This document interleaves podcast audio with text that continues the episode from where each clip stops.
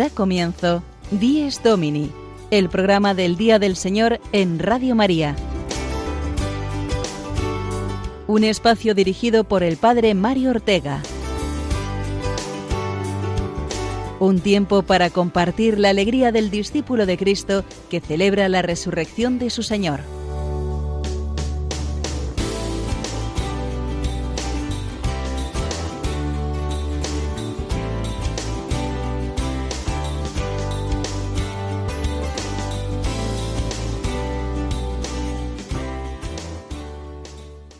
Buenos días y feliz cuarto domingo del tiempo ordinario, queridos oyentes. A esta hora de la mañana, como cada semana, nos damos cita en este programa del Día del Señor. Un cordial saludo de un servidor, el Padre Mario Ortega, y un saludo también a nuestra querida Cristina Rubio, que nos acompaña esta mañana. Buenos días, Cristina. ¿Qué nos trae este domingo que estamos empezando? Buenos días, Padre Mario y queridos oyentes. Pues nos trae una jornada muy entrañable y conocida por todos, que tiene que ver con las misiones y con los niños a la vez, la jornada de la infancia misionera. La obra de la infancia misionera, como un pequeño Domund, podríamos decir, una jornada misionera, pero con los niños como protagonistas, porque lo que se busca es que los niños ayuden a otros niños, que se conviertan en misioneros de otros niños. La infancia misionera celebra este año su 175 aniversario. Sí, habéis oído bien, amigos, 175 años de existencia. Nació en Francia en el año 1843 y en España se implantó en el 1852 con el apoyo de la reina Isabel II. La infancia misionera se adelantó 80 años a la Declaración de los Derechos del Niño de Ginebra y 100 al nacimiento de UNICEF. Y es que la Iglesia sabe bien, como madre con veinte siglos de experiencia que es, que en el corazón de los niños siempre existe ese deseo de conocer, de relacionarse, de abrirse a otras realidades humanas con generosidad. El problema es que nuestra sociedad actual los encierra muchas veces en el pequeño mundo virtual de consolas, móviles y auriculares y los aíslan del mundo que les rodea y de sus necesidades. Por eso, Padre, el lema de este año es Atrévete a ser misionero, y con él se pretende iniciar a los niños en la experiencia de desprenderse de lo superfluo y confiar en Jesús, suscitar en ellos una disposición a vencer los miedos que impiden que salga de nosotros el impulso de ser misioneros. Se trata de que en la familia, en la catequesis parroquial, en los movimientos, eh, se muestre a los niños la necesidad de anunciar a Jesucristo la necesidad y la belleza de anunciar a Jesucristo. La infancia misionera ayuda a los niños a rezar por las misiones y los misioneros, a conocerlos mejor y a contribuir económicamente en los miles de proyectos de desarrollo espiritual y social que se llevan a cabo con otros niños de países menos favorecidos. Y también a suscitar en ellos la alegría de la misión de la Iglesia, a crear en ellos un corazón misionero que comienza ya por ser misionero en el propio ambiente, en la familia, en el colegio, y quién sabe si un día Dios podrá suscitar en ellos la vocación a ser misioneros en otros lugares. Precisamente contaremos hoy en el programa con el testimonio de una joven adolescente española de apenas 15 años que ya ha tenido una experiencia de misión en África el pasado mes de diciembre y ha venido entusiasmada. Esta niña nos contará su experiencia misionera, pero antes vamos a conocer en el sumario el resto de contenidos que nos trae nuestro Dies Domini de hoy, 28 de enero. Comenzaremos nuestro programa de hoy con el editorial semanal del Padre Mario para después asomarnos a la liturgia de la misa en la sección Celebremos nuestra fe, a cargo del diácono Eduardo Crespo. También es turno hoy de continuar profundizando en el conocimiento de la Escritura.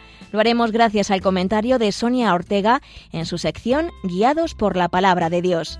El apartado Historias con Historia del padre Juan Triviño nos presentará hoy, Día de la Infancia Misionera, el testimonio de los niños reconocidos como santos a lo largo de la historia.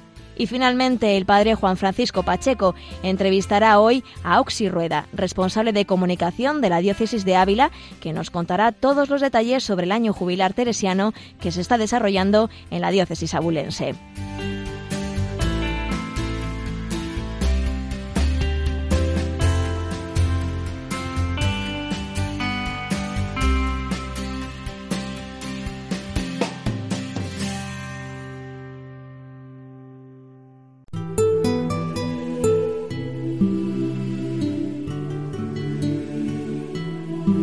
Recuerdo muy bien en mis años de infancia la visita mensual de don Manuel, un sacerdote que había sido muchos años misionero en una zona muy pobre de Perú. Nos contaba sus experiencias tan sencillas como humanas y nos proyectaba las diapositivas con fotos hechas por él. Una capilla de paja y adobes en medio del poblado, los niños descalzos y el misionero siempre entre ellos. En él veíamos ante todo la bondad de Jesús a aquellos pueblos necesitados. Dios no se olvidaba de ellos. Tenían a don Manuel, que era el defensor y el amigo de tantos niños pobres. Vivir sencillamente como niños y ser valientes anunciadores del Evangelio por todo el mundo, esto es lo que Jesús pide a quien quiera ser discípulo suyo. Ser niños y ser misioneros son, por tanto, dos características fundamentales del cristiano. Y la jornada que celebramos hoy, la infancia misionera, une estas dos realidades. Lo hace este año bajo el lema Atrévete a ser misionero, un reto dirigido a los niños, ser valiente para desprenderse de lo superfluo, confiar en Jesús y convertirse así en misionero. Niños y misioneros, ¿estamos ante una paradoja? Porque parecen dos realidades muy distintas. El niño es el que normalmente ha de recibir casi todo, y siendo niño poco puede dar. Sin embargo, el misionero es el que da y se da. La obra de la infancia misionera nos ofrece, pues, esta doble perspectiva de la vida cristiana. Recibimos como niños de nuestro Padre Dios el don de la fe, la gracia, que es su misma vida divina. No es la santidad fruto de nuestro esfuerzo, sino que el cristianismo es esencialmente recibir, acoger la gracia de Dios como lo que es, un regalo que se ha de recibir con la ilusión de un niño. No es por tanto una paradoja volverse niño y dar como el misionero al mismo tiempo porque hemos de dar al mundo precisamente lo que recibimos de Dios como niños. Recibir para dar. He aquí la dinámica de la solidaridad y de la justicia que el mundo necesita. La Iglesia tiene mucho que ofrecer, porque mucho ha recibido de Dios. Iglesias son también los más pequeños, los niños que hoy se presentan como protagonistas de gestos de solidaridad hacia sus coetáneos. Hoy en pocos medios o en ninguno se informará que en 2017, gracias a las contribuciones de los niños españoles, se enviaron cerca de 3 millones de euros para atender 491 proyectos de la infancia misionera en 160 diócesis de 36 naciones. Fueron más de medio millón de niños en países de misión los beneficiados por estas ayudas. Estas son algunas de las cifras de la infancia misionera. Muchos necesitan cifras y ahí están.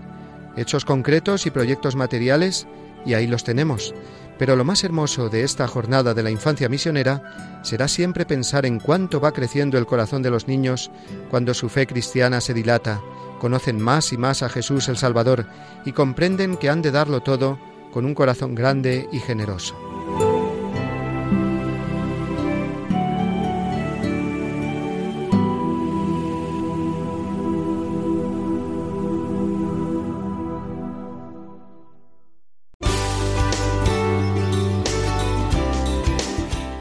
Domini, el programa del Día del Señor en Radio María.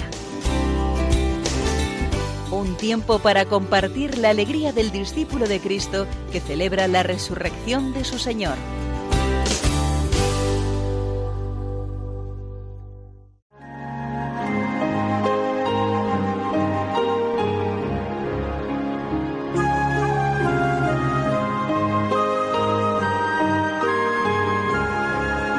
Cristo, alegría del mundo, resplandor de la gloria del Padre. Bendita la mañana que anuncia tu esplendor al universo. En el día primero tu resurrección alegraba el corazón del Padre. En el día primero vio que todas las cosas eran buenas porque participaban de tu gloria.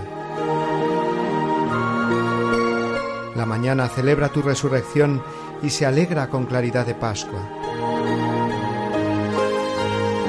Se levanta la tierra como un joven discípulo en tu busca, sabiendo que el sepulcro está vacío. En la clara mañana tu sagrada luz se difunde como una gracia nueva. Que nosotros vivamos como hijos de luz y no pequemos contra la claridad de tu presencia.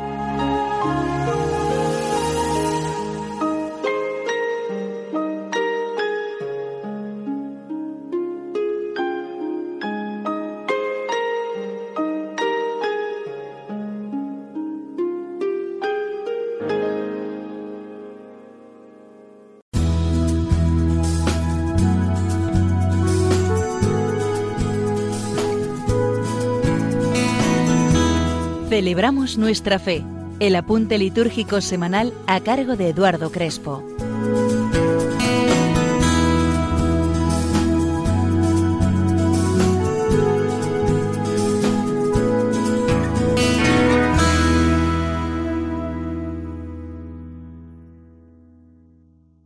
Hoy queremos seguir buscando el sentido de los lugares de la celebración. Después de ver la centralidad del altar, queremos parar en el ambón. Damos importancia a los lugares si lo que ahí se hace es importante para nosotros. En el ambón, el protagonista, al igual que en el altar, también es Cristo. Ahí participamos de la primera mesa de la celebración eucarística, la mesa de la palabra. ¿Qué lugar ocupa la palabra de Dios en nuestra vida? Dependiendo de cómo respondamos a esta pregunta, valoraremos y cuidaremos este lugar litúrgico. En la palabra proclamada, Cristo Jesús se hace realmente presente. Por ello, el misal romano indica que el ambón ha de ser un lugar adecuado para esta acción, y que está reservado únicamente para proclamar las lecturas y el salmo, y también puede utilizarse para realizar la homilía o las peticiones. A todos nos podría chocar que desde el altar se diera cualquier aviso o indicación, porque vemos su importancia en el templo y en la celebración. Pensemos en el ambón de esta manera. Es el altar de la palabra, donde se parte y reparte a todos los fieles reunidos. Como decía, la palabra de Dios ocupa un lugar destacado en la vida cristiana, y lo expresamos en nuestra celebración. El Papa Benedicto XVI, en su exhortación Verbum Domini, citando a San Jerónimo, dice El cuerpo de Cristo y su sangre es realmente la palabra de la Escritura, es la enseñanza de Dios. Cuando acudimos al misterio eucarístico, si cae una partícula, nos sentimos perdidos. Y cuando estamos escuchando la palabra de Dios y se nos vierte en el oído la palabra de Dios y la carne y la sangre de Cristo, mientras que nosotros estamos pensando en otra cosa, cuántos graves peligros corremos. Al hablar de los lugares celebrativos, hemos de darnos cuenta de su importancia por lo que en ellos sucede. De ahí que el ambón ha de ser un lugar, dice el misal, estable, no un simple atril o un lugar de quita y pon, pues ha de recordarnos siempre que desde ahí Cristo Maestro nos enseña y anuncia el mensaje de salvación. Por otro lado, el tercer lugar celebrativo es la sede presidencial. Muchas veces podemos pensar que es simplemente el lugar en el que se sienta el sacerdote, pero hemos de encontrar el sentido auténtico de este lugar. Desde ahí el sacerdote eleva la oración en nombre de todos, transmite la explicación de la palabra de Dios a la comunidad, bendice a los presentes como representante de Cristo. La sede, por tanto, significa el oficio de presidir a la asamblea y dirigir la oración. Y tampoco hemos de olvidar que el sacerdote es el signo sacramental de Cristo, que está presente pero que no se manifiesta visiblemente. Por lo tanto, tres lugares desde los que Cristo se nos hace presente y donde podemos reconocerle como sacerdote desde el altar, como profeta desde el ambón y como rey desde la sede.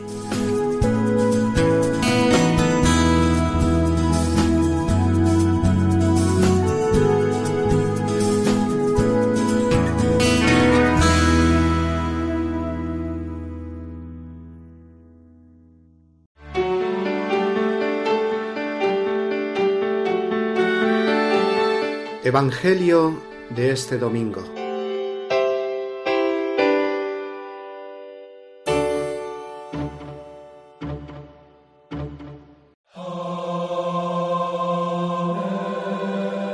En la ciudad de Cafarnaúm, el sábado entró Jesús en la sinagoga a enseñar. Estaban asombrados de su enseñanza, porque les enseñaba con autoridad y no como los escribas Había precisamente en su sinagoga un hombre que tenía un espíritu inmundo y se puso a gritar, ¿Qué tenemos que ver nosotros contigo, Jesús Nazareno? ¿Has venido a acabar con nosotros? Sé quién eres, el santo de Dios. Jesús lo increpó, cállate y sal de él. El espíritu inmundo lo retorció violentamente y dando un grito muy fuerte salió de él. Todos se preguntaron estupefactos, ¿qué es esto? Una enseñanza nueva expuesta con autoridad. Incluso manda a los espíritus inmundos y lo obedecen. Su fama se extendió enseguida por todas partes, alcanzando la comarca entera de Galilea.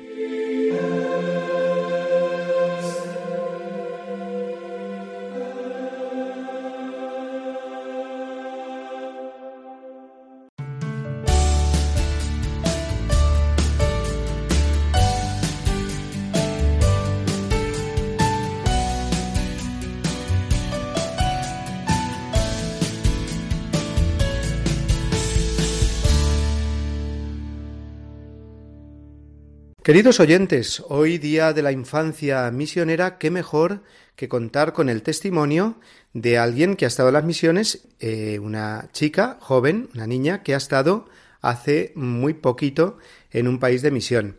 Es alguien que yo conozco bien, puesto que fue alumna mía, siendo yo profesor de religión, le di la primera comunión y qué alegría más grande, aquí la tengo junto a mí, a María Díaz, que eh, a sus 15 años recién cumplidos, porque los cumpliste, María, me acabas de decir antes de ayer, pues ha estado ya en África y ha tenido una experiencia misionera, que nos va ahora a contar un poco. Buenos días, María. Cuéntanos cómo ha sido esto de ir a África. Buenos días a todos. Pues mi experiencia en África ha sido una pasada porque es mi primera vez de misiones. Había ido a ayudar a comedores sociales aquí en Madrid, pero nunca he ido así de misión. Gracias a una familia muy conocida de amigos que me han invitado a ir y fuimos 10 días eh, con una enfermera, un médico, un cura y la familia. Y cuéntanos qué país, a qué país fuisteis de, de África y cuéntanos un poco dónde está. Hemos estado en Liberia eh, que está en la costa noroeste de África, cerca de Sierra Leona. Y pues la verdad es que es un país muy, muy bonito y, y no te esperas, no te esperas desde, desde Madrid, no te esperas cómo va a ser. Eh, yo tenía como, como un sentimiento de miedo al ir porque no conocía eso y además, eh, no sé, África, no sé, a mí me da como un poco de miedo, pero luego ya al llegar allí era una paz, una tranquilidad y luego al ayudar a la gente te sientes tan bien y tan como tan bien contigo mismo que es que te da igual todo. Bueno, pues cuéntanos, María, eh, cómo era un día normal tuyo allí, pasaste 10 días, me acabas de decir, pues un día normal a lo que os dedicabais, eh, a quiénes tratabais y qué es lo que has podido dar y lo que has podido también recibir.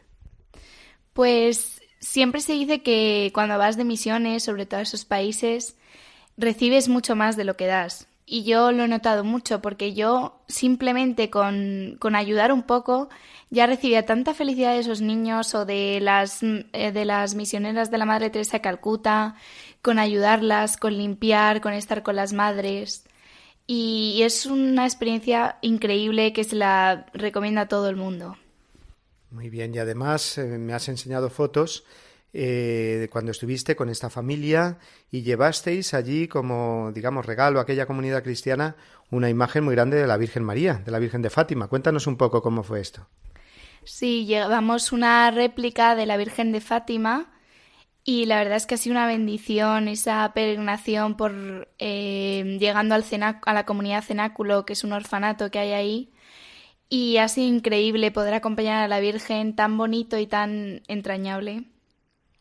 Muy bien, bueno, pues hoy día de la infancia misionera, María, ¿qué dirías a todos los niños españoles que a lo mejor nos están escuchando ahora, que nos escucharán más tarde a través del podcast del programa? ¿Qué les dirías a, pues, de esta experiencia misionera que has vivido tú en primera persona? Pues lo primero que si tenéis la oportunidad de ir a algún país así o simplemente de ir a alguna misión, que lo recomiendo, porque es una experiencia inolvidable que te marca tanto espiritualmente como, como en ti, porque em, te sientes tan feliz al volver. De hecho, tú vas como con miedo, pero luego vuelves triste porque no te quieres ir, porque ahí es una vida muy feliz, que te lo estás pasando súper bien, ayudando a la gente, y luego vienes aquí y ya tienes que estar con tus obligaciones. Y mm, yo lo que le diría a todos los niños es que lo, lo primero si tienen la oportunidad y luego de que es, es inolvidable que lo, que lo intenten hacer y que y para los que no puedan ir, que creo que será la mayoría, desde aquí, ¿cómo piensas tú que pueden ser misioneros todos los niños? Pues eh, rezar, porque Jesús dice que las oraciones de los niños siempre son muy poderosas. Entonces, eh, si todos los niños rezamos para que esas misiones se puedan producir, pues es una maravilla porque así todos los colaboradores que están en África, en todas partes de los misioneros, en todas partes del mundo, que salgan adelante esas misiones para poder ayudar a la gente, tanto económicamente como espiritualmente. Y bueno, aquí junto a ti está tu hermano Carlos más pequeño que él no ha ido, pero lo veo muy sonriente y testigo también de la alegría que ha traído su hermana de África. ¿Cómo has vivido tú que tu hermana esté en África de misionera, aunque fuera por diez días nada más? Eh, yo estaba rezando para que todo fuese bien en el avión, porque a mí me da mucho miedo los aviones, para que eh, se diese bien también que los niños eh, les ayudase los amigos de mi hermana y ella y mi familia porque ellos lo necesitan. Y yo a mí me hubiese encantado ir, pero no pude ir por, por una enfermedad que hay allí. María, ¿y cuál ha sido tu mejor experiencia, la experiencia que más recuerdas de estos diez días que has pasado como misionera en África? Pues de la increíble experiencia de esta misión con la que más me quedo y más me ha marcado fue al llegar al orfanato de la comunidad Cenáculo, eh, los niños de ahí con una alegría, te bajabas del coche y tenían una alegría porque al, al ver simplemente a alguien que vaya a jugar con ellos, que te querían tanto, te daban tanta felicidad, luego íbamos a misa y en misa todos tan, tan agradecidos, cantando, bailando, son de verdad que fue una experiencia inolvidable y que, me ha marcado muchísimo. Qué bien, María. Pues qué mejor que este testimonio de María Díaz, que ha estado hace un mes en Liberia como misionera, con sus 15 años recién cumplidos, con una familia que ya tiene más experiencia de, de misión. Y muchísimas gracias por compartir con nosotros en este día de la infancia misionera. Buenos días y feliz domingo a todos.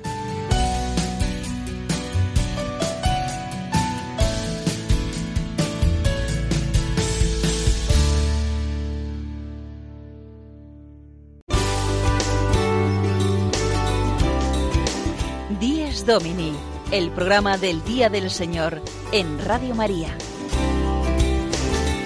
Un tiempo para compartir la alegría del discípulo de Cristo que celebra la resurrección de su Señor.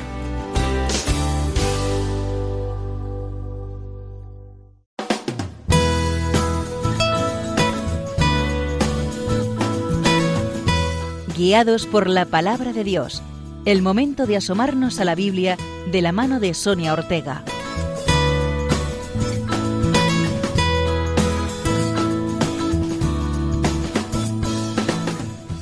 Buenos días, queridos oyentes de Radio María. En nuestra sección anterior estuvimos hablando de los evangelistas y nos quedó uno pendiente, San Juan. Sobre él trataremos en nuestra sección de hoy.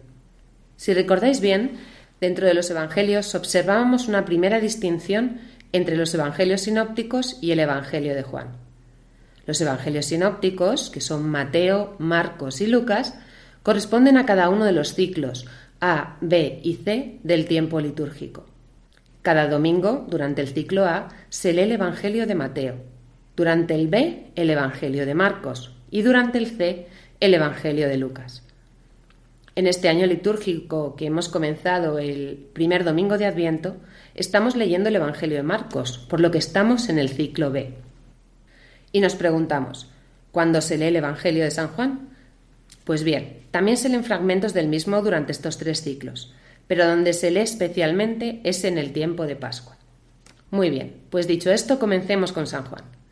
San Juan el Evangelista era uno de los doce apóstoles. Era hijo de Zebedeo y hermano del apóstol Santiago. Juan no fue solo el autor del cuarto Evangelio, sino que además en el canon del Nuevo Testamento encontramos tres cartas suyas y la autoría del último libro de la Biblia, el fascinante libro del Apocalipsis.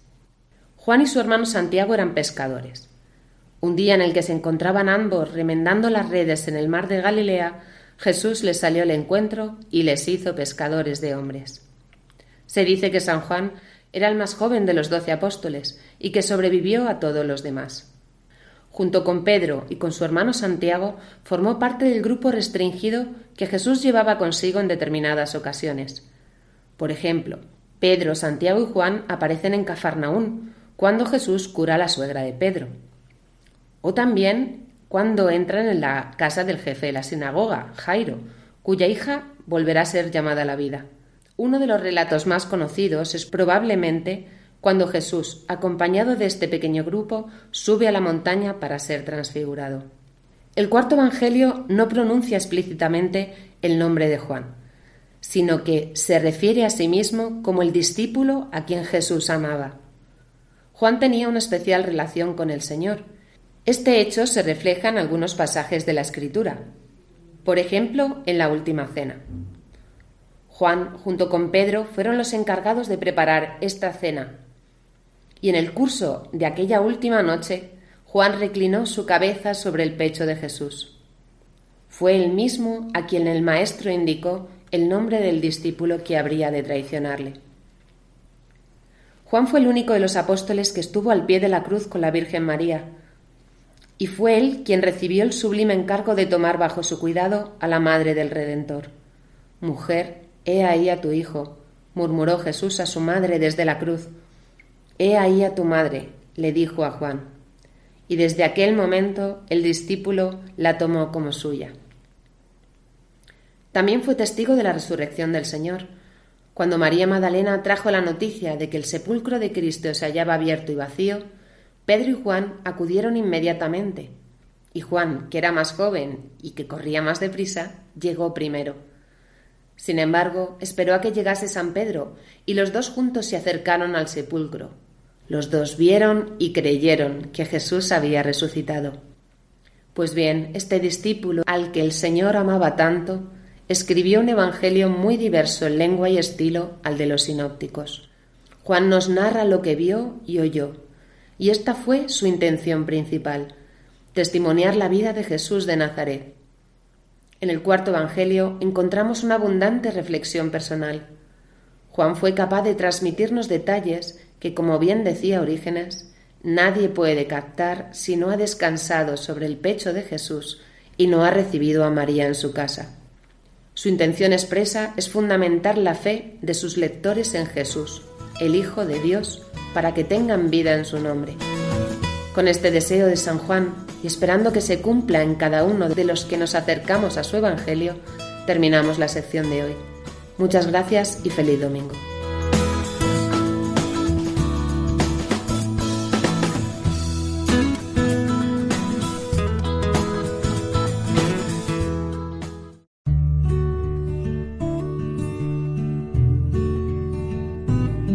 Parroquia es una determinada comunidad de fieles constituida de modo estable en la iglesia particular, cuya cura pastoral, bajo la autoridad del obispo diocesano, se encomienda a un párroco como su pastor propio.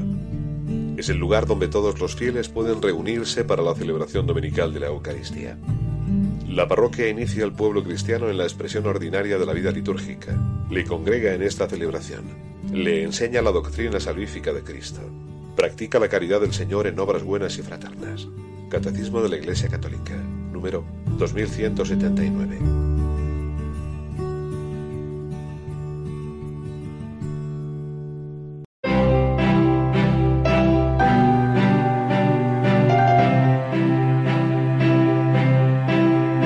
Historias con historia. Una sección a cargo del padre Juan Treviño.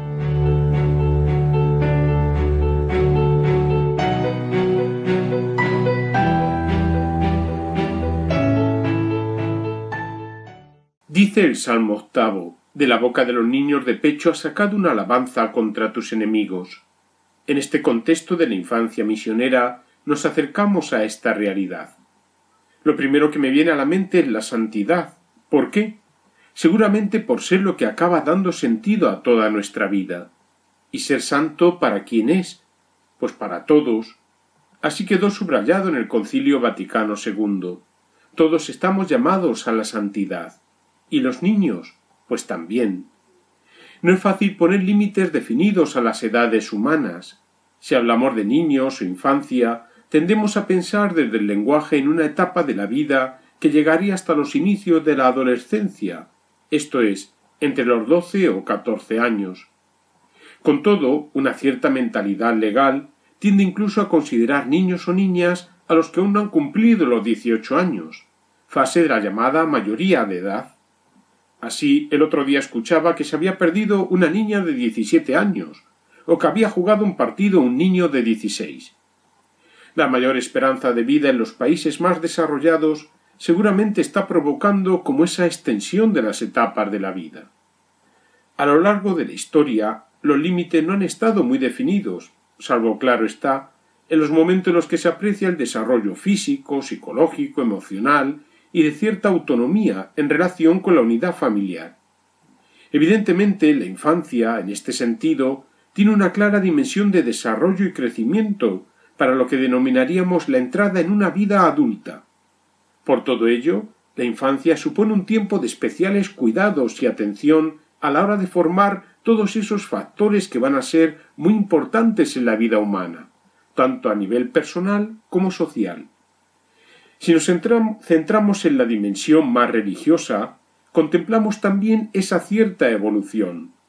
En el pueblo judío, la vida humana se valoraba en su concepción, se ponía en relación con el Dios de Israel por la ofrenda y algún rito, circuncisión, poner el nombre, presentación en el templo, se iba introduciendo en la educación de la ley los profetas, hasta la inclusión, diríamos, en la edad adulta, hacia los doce años, con la lectura sinagogal y el cumplimiento de la vocación, particularmente matrimonial, aunque también se daba la plena dedicación profética o alguna otra consagración.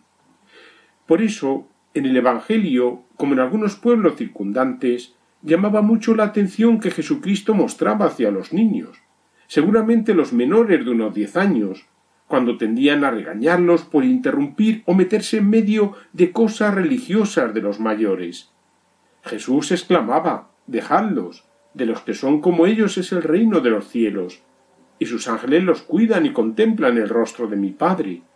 Es decir, Jesucristo podemos indicar que también abre los misterios más profundos de la santidad en toda etapa de la vida humana, también de modo bastante peculiar en la infancia. Parece mostrarse una capacitación nueva.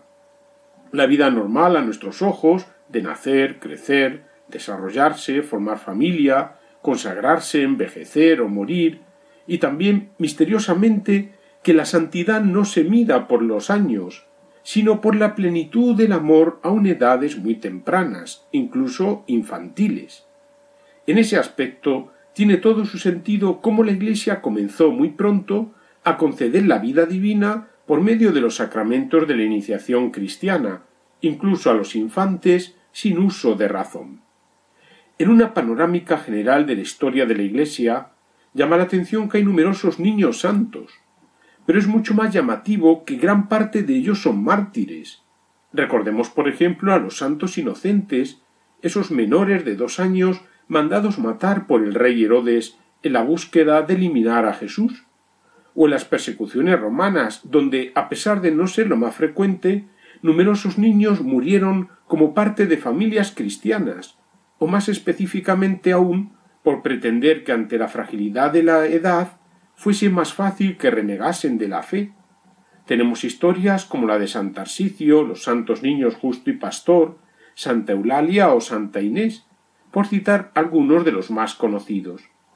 Particularmente reseñables son los niños o adolescentes mártires de la castidad a lo largo de la historia, como la de San Pelayo o Santa María Goretti, verdaderos ejemplos de pureza y de fortaleza en el, en el combate cristiano, o la de San José, ese adolescente que grita viva Cristo Rey ante los torturadores. Otros muchos eran miembros de familias cristianas o de comunidades en las que murieron como los mártires de la Revolución francesa o los de Corea. Como se ve, nos hallamos ante esos misterios de vidas plenas llenas de Dios a edades muy tempranas, verdaderas joyas de la corona de la Iglesia. Un caso excepcional nos ha sido presentado en el año que acaba de culminar en Fátima. Dos niños, Francisco y Jacinta, se han convertido prácticamente en los primeros en ser canonizados más allá del camino martirial. Se trata de una verdadera novedad histórica, que subraya cómo la santidad es asequible a cualquier estado y edad. Ellos, más allá de ver a la Virgen María, vivieron la plenitud del amor a Dios y al prójimo, y gran paradoja, pronto fueron directamente al cielo. Con todo, entendámoslo, fue un camino especial para ellos y bien de todos. Lo habitual, según vemos, es ir creciendo y en esa etapa vital ser todo lo santo que Dios pida. Como siempre, podemos invitar a algunas aplicaciones. No temer ofrecer caminos de santidad a los más pequeños que tengamos cerca, hijos, nietos, niños de catequesis, sin extravagancias, pero confiando que Dios actúa. Ofrecer de parte de Dios en su Iglesia los medios con los que ayuda a los niños, el especial cuidado de los sacramentos de la iniciación cristiana, bautismo, confirmación, Eucaristía. La Iglesia marcó como edad de referencia, al menos en el occidente cristiano, esa edad de los siete años, discreción para recibir la Eucaristía. Animar a los niños que también puedan ser misioneros, con oración, compartir, hablar de Jesús, incluso tantas veces como los pequeños cuestionan o animan la fe de los mayores. ¿Por qué tú no vas a misa si es tan importante? diría alguno ante el sorrojo de los padres no practicantes. Por último, la gran importancia de la familia como núcleo donde cada uno está llamado a nacer, crecer y desarrollarse. Feliz y Santo Domingo, Día del Señor.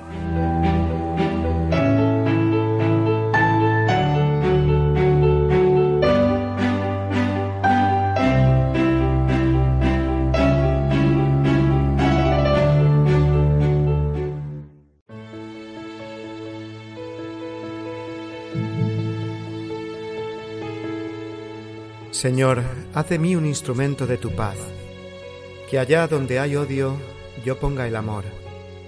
Que allá donde hay ofensa, yo ponga el perdón. Que allá donde hay discordia, yo ponga la unión. Que allá donde hay error, yo ponga la verdad. Que allá donde hay duda, yo ponga la fe. Que allá donde hay desesperación, yo ponga la esperanza. Que allá donde hay tinieblas, yo ponga la luz. Que allá donde hay tristeza, yo ponga la alegría. Oh Señor, que yo no busque tanto ser consolado cuanto consolar, ser comprendido cuanto comprender, ser amado cuanto amar, porque es dándose como se recibe, es olvidándose de sí mismo como uno se encuentra a sí mismo, es perdonando como se es perdonado, es muriendo como se resucita a la vida eterna. San Francisco de Asís.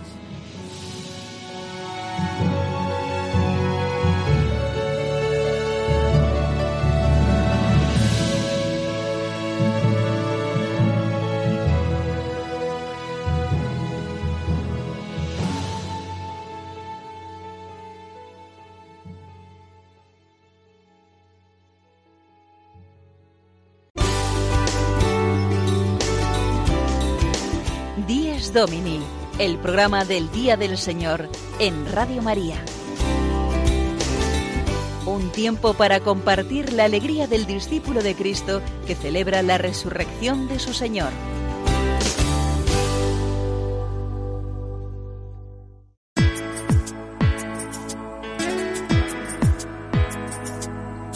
Firmes en la fe. La entrevista de la semana de la mano del Padre Juan Francisco Pacheco.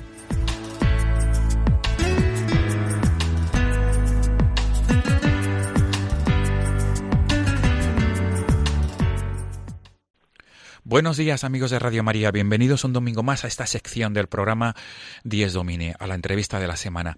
En esta mañana queremos detenernos en el año teresiano, porque desde el pasado 15 de octubre de 2017 estamos celebrando en España, pero sobre todo, y subrayo esto, en la diócesis de Ávila, el año teresiano para que nos ilustre sobre lo que se está celebrando en la diócesis abulense, tenemos al otro lado del hilo telefónico a Auxi Rueda, que es la directora de comunicación en la diócesis de Ávila. Auxi, buenos días. Hola, muy buenos días a todos. ¿Qué tal? Y feliz día del Señor. Igualmente, feliz día del Señor para todos. Auxi, eh, lo primero de todo es explicar a los oyentes de Radio María qué es esto del año teresiano. He querido subrayar en España, aunque concretamente, eh, y, siendo correcto, no es en toda España, sino en la diócesis de Ávila. Eh, sí, efectivamente, en, la diócesis de Ávila y en el convento de Carmelitas de Alba de Tormes, en la diócesis de, de Salamanca. Solo son en estos lugares y, bueno, la historia, la historia nos retrotrae hasta el año 2015, que es cuando se celebra el quinto centenario del nacimiento de Santa Teresa, que fue bueno una gracia espiritual tremenda para todos y fue una experiencia única y vistos los frutos espirituales de este quinto centenario, pues eh, el, obispo de nuestra diócesis, Monseñor García Burillo, quiso que esto tuviera una continuación en el tiempo y solicitó al Santo Padre la posibilidad de, de que tuviéramos esa gracia del jubileo periódico, ¿no? Y, así fue, así fue y así nos lo ha concedido la Santa Sede. Cada vez que la fiesta de Santa Teresa de Jesús coincide en domingo, será año jubilar. Y pues la suerte ha querido pues que el primero sea este año 2017 y hasta el 2018, hasta el 15 de octubre del, de este año 2018. Pues vamos a ilustrar, por tanto, a los oyentes de Radio María, porque mm, sí que se sabe que es año teresiano, sobre todo la familia carmelitana lo está subrayando mucho, pero quizá muchas personas desconozcan ¿no? que en este 2017-2018, este año santo eh, jubilar teresiano, eh, se está desarrollando en toda la diócesis de Ávila y sobre todo en la capital, ¿verdad? En la ciudad. Ausi, ¿cuáles son los digamos, los eventos o los momentos más importantes de este año jubilar? Pues nosotros desde la diócesis estamos queriendo mucho incidir en el, en el aspecto eh, peregrino de Santa Teresa, ¿no? Que sea un poco nuestro impulso de querer ser iglesia en salida, como nos dice tantas veces el Santo Padre, y, y por eso el lema que se ha elegido para, para este primer año jubilar teresiano periódico es Camina con determinación, ¿no? Eh, en torno a esto se están realizando, se están organizando diferentes iniciativas, diferentes actividades. La más importante de todas ellas es la que nos lleva a, enlazar mes por mes la figura de Santa Teresa, eh, centrándonos en un aspecto concreto de su vida. La iniciativa se llama Un año con Teresa y cada mes está dedicado a un aspecto, como digo, de la figura teresiana. Eh, Teresa la Santa, Teresa enamorada de Dios, Teresa en familia, Teresa, escritora, Teresa como mujer, eh, para así de alguna manera eh, centrarnos en, lo que es esta figura, la figura de esta eh, gran santa de la Iglesia que tiene, pues como digo, muchas perspectivas distintas, ¿no? en torno a esto, cada mes, por tanto, todas las actividades irán centradas en ese aspecto de la vida de la santa. Se están desarrollando conferencias y lecturas de los libros de su vida, también lecturas del libro de El Camino de Perfección, del libro de las Moradas, durante en toda la semana en, los conventos teresianos y sobre todo centrándonos en los grandes momentos de su vida, en los grandes, en las grandes fechas, digamos, que durante todo el año se quieren destacar, principalmente también desde la Orden del Carmelo, fechas como el día de su nacimiento, la conmemoración de su beatificación y de su canonización o el día del bautismo, por ejemplo. Por tanto, se están realizando en torno a esas fechas eh, también eventos especiales, jubileo para profesores, jubileo para niños, jubileo para periodistas, jubileo para enfermos. Es una, un, eh, digamos, un programa bastante amplio, bastante completo, que se complementa también con las actividades lúdico-culturales que apoya el Ayuntamiento de Ávila y la Diputación Provincial, pues que hacen, eh, digamos, como dijo Santa Teresa, esas dos horas de oración eh, y dos horas de recreación, ¿no? Por parte de la diócesis ponemos la, parte de la oración, la parte de la mística y eh, por parte, digamos, de las instituciones civiles también diferentes actividades, diferentes actos para, bueno, pues en torno a la figura de Santa Teresa, pero también de una manera un poco más, más lúdico, divertida, por así decirlo. Muy bien. Quizá convenga informar a los oyentes de Radio María cuál es el medio más práctico y fácil para conocer los actos del año teresiano. Supongo que tenéis un portal al cual se puede acceder. Tenemos una página web que es eh, www.jubileoteresiano.com. Bien, www.jubileoteresiano.com. A través de ese portal pueden informarse los oyentes de todo lo que tenga que ver ¿no? con el año teresiano en la diócesis de Ávila. Ausi, mm, y en el aspecto, digamos, más litúrgico, en el aspecto mm, del año jubilar en cuanto a las indulgencias, ¿cuáles son las condiciones que la Santa Sede ha establecido para que los peregrinos puedan lucrar esa indulgencia plenaria? Bueno, pues en primer lugar tenemos las mismas condiciones que tiene cualquier otro jubileo en cualquier parte del mundo, que son eh, las de eh, eh, rezar por las intenciones del, del Santo Padre, confesión y Eucaristía. Esas tres condiciones son comunes para todos los jubileos y además de esto una persona que quiera lucrar la indulgencia en este año teresiano puede hacer o tiene que hacer una de estas cuatro opciones, no las cuatro a la vez, sino una de estas cuatro puede hacerlas perfectamente. La primera de ellas es acudir a la Eucaristía en uno de los templos jubilares cualquier domingo del año o bien en las fechas marcadas para, para ganar el jubileo que están, como decimos, en esa página web que te acabo de, de relatar. Esa es una opción. La segunda opción es eh, la peregrinación. La peregrinación hasta Ávila, eh, recorriendo 100 kilómetros a pie o en bicicleta, o, eh, perdón, a pie o a caballo, o 200 kilómetros en bicicleta. Para ello se han diseñado cuatro rutas que recorren toda la provincia de Ávila, que están relacionadas con los caminos que la propia Santa Teresa recorrió en su vida. Cada una de ellas tiene un recorrido concreto y, tiene una significación muy concreta también para ello. Y todas ellas posibilitan ese aspecto de peregrinación, como hacen también otros jubileos, por ejemplo el de Santiago, para poder llegar hasta Ávila, hasta el templo jubilar y, eh, ganar así ese jubileo, lucrar así la indulgencia plenaria. La tercera de las opciones eh, es eh, directamente eh, leer una de las obras de Santa Teresa y esa está, digamos, reservada para las personas que eh, están enfermas o que están privadas de libertad, que no pueden acercarse, no pueden hacer esa peregrinación, simplemente con leer una de estas obras eh, teresianas podrán hacerlo directamente. Y eh, la última de las opciones es simplemente pues dedicando uno de esos jubileos concretos que te acabo de comentar, jubileo de los niños, jubileo de profesores, jubileo de catequistas, que están diseñados durante todo el año, que están reflejados también en esa página web. Cualquiera de esas opciones, nosotros obviamente nos decantamos más por la de peregrinación, por lo que tiene también de acercamiento espiritual a la vida de la santa, pero entendemos que no todo el mundo tiene las condiciones físicas para hacer esos 100 kilómetros, ¿no? Pero quien pueda hacerlo, recomendamos pues hacer una de esas cuatro rutas teresianas que se han diseñado para poder ganar este jubileo. Perfecto. Ausi Rueda, muy bien resumido, muy bien explicado y por tanto desde aquí desearos a todos los que estáis trabajando en que tenga esto buen fruto, sobre todo buenos frutos espirituales, desearos lo mejor y pedimos también a los oyentes de Radio María la oración y el apoyo también, como no, peregrinando a la diócesis de Ávila, a la, a la ciudad de Ávila, la ciudad teresiana por antonomasia. Muchas gracias, muchas gracias. Os esperamos a todos, por supuesto, estáis invitados a venir a Ávila en este primer año jubilar teresiano, que es una ciudad que no defrauda y sobre todo que quien quiera comprobar de primera mano eh, la espiritualidad de Santa Teresa es el mejor sitio sin duda ninguna para acercarnos a las calles por donde ella estuvo, los sitios por donde ella vivió y que marcaron su vida sin ninguna duda. Aquí os esperamos. Sin duda. Auxi Rueda, directora de comunicación de la Diócesis de Ávila, mil gracias por atendernos en esta mañana y feliz Día del Señor. Gracias a todos, feliz domingo. Amigos de Radio María, nos volvemos a encontrar el próximo domingo, Dios mediante. Hasta entonces.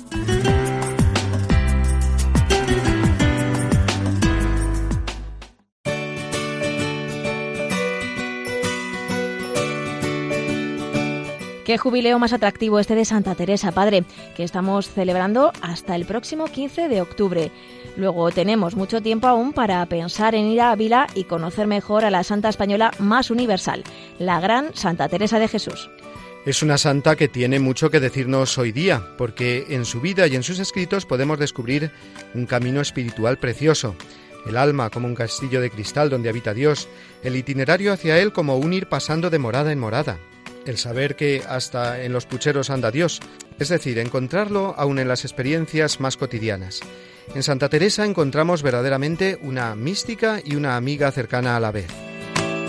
Y esta semana celebraremos otro gran santo que sé que te gusta mucho, Padre Mario. ¿Cómo lo sabes, Cristina? Pues sí, celebramos, celebraremos el miércoles 31 a San Juan Bosco, el gran amigo sacerdote de niños y de jóvenes, el incansable don Bosco que nos enseña a trabajar con generosidad y alegría por el reino de Dios.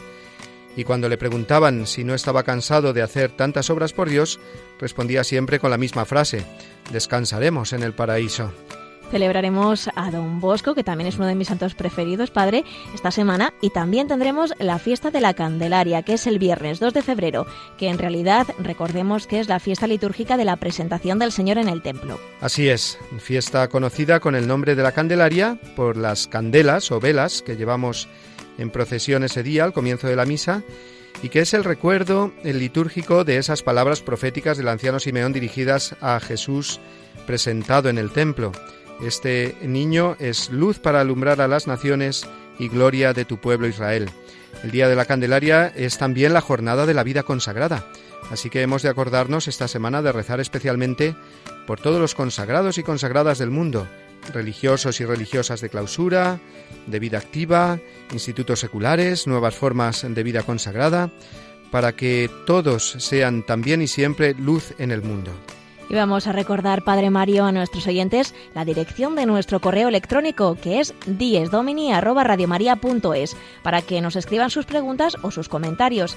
Y también nos pueden encontrar en Facebook, tecleando Dies Domini Radio María. Allí encontraréis nuestros programas, igual que en el apartado de los podcasts de la página oficial de nuestra emisora, www.radiomaria.es.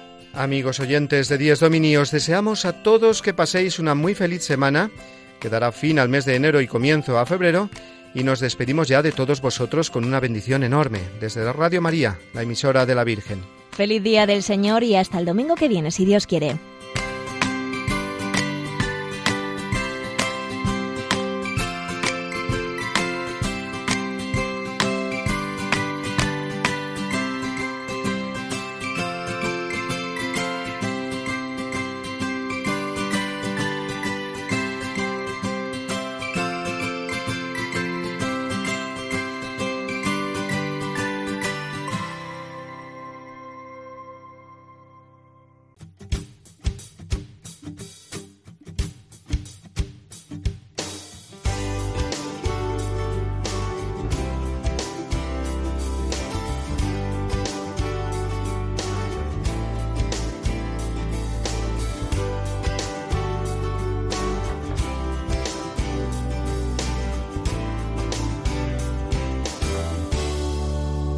Y así termina Dies Domini, el programa del Día del Señor en Radio María.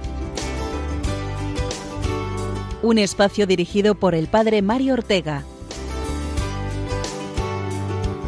Un tiempo para compartir la alegría del discípulo de Cristo que celebra la resurrección de su Señor.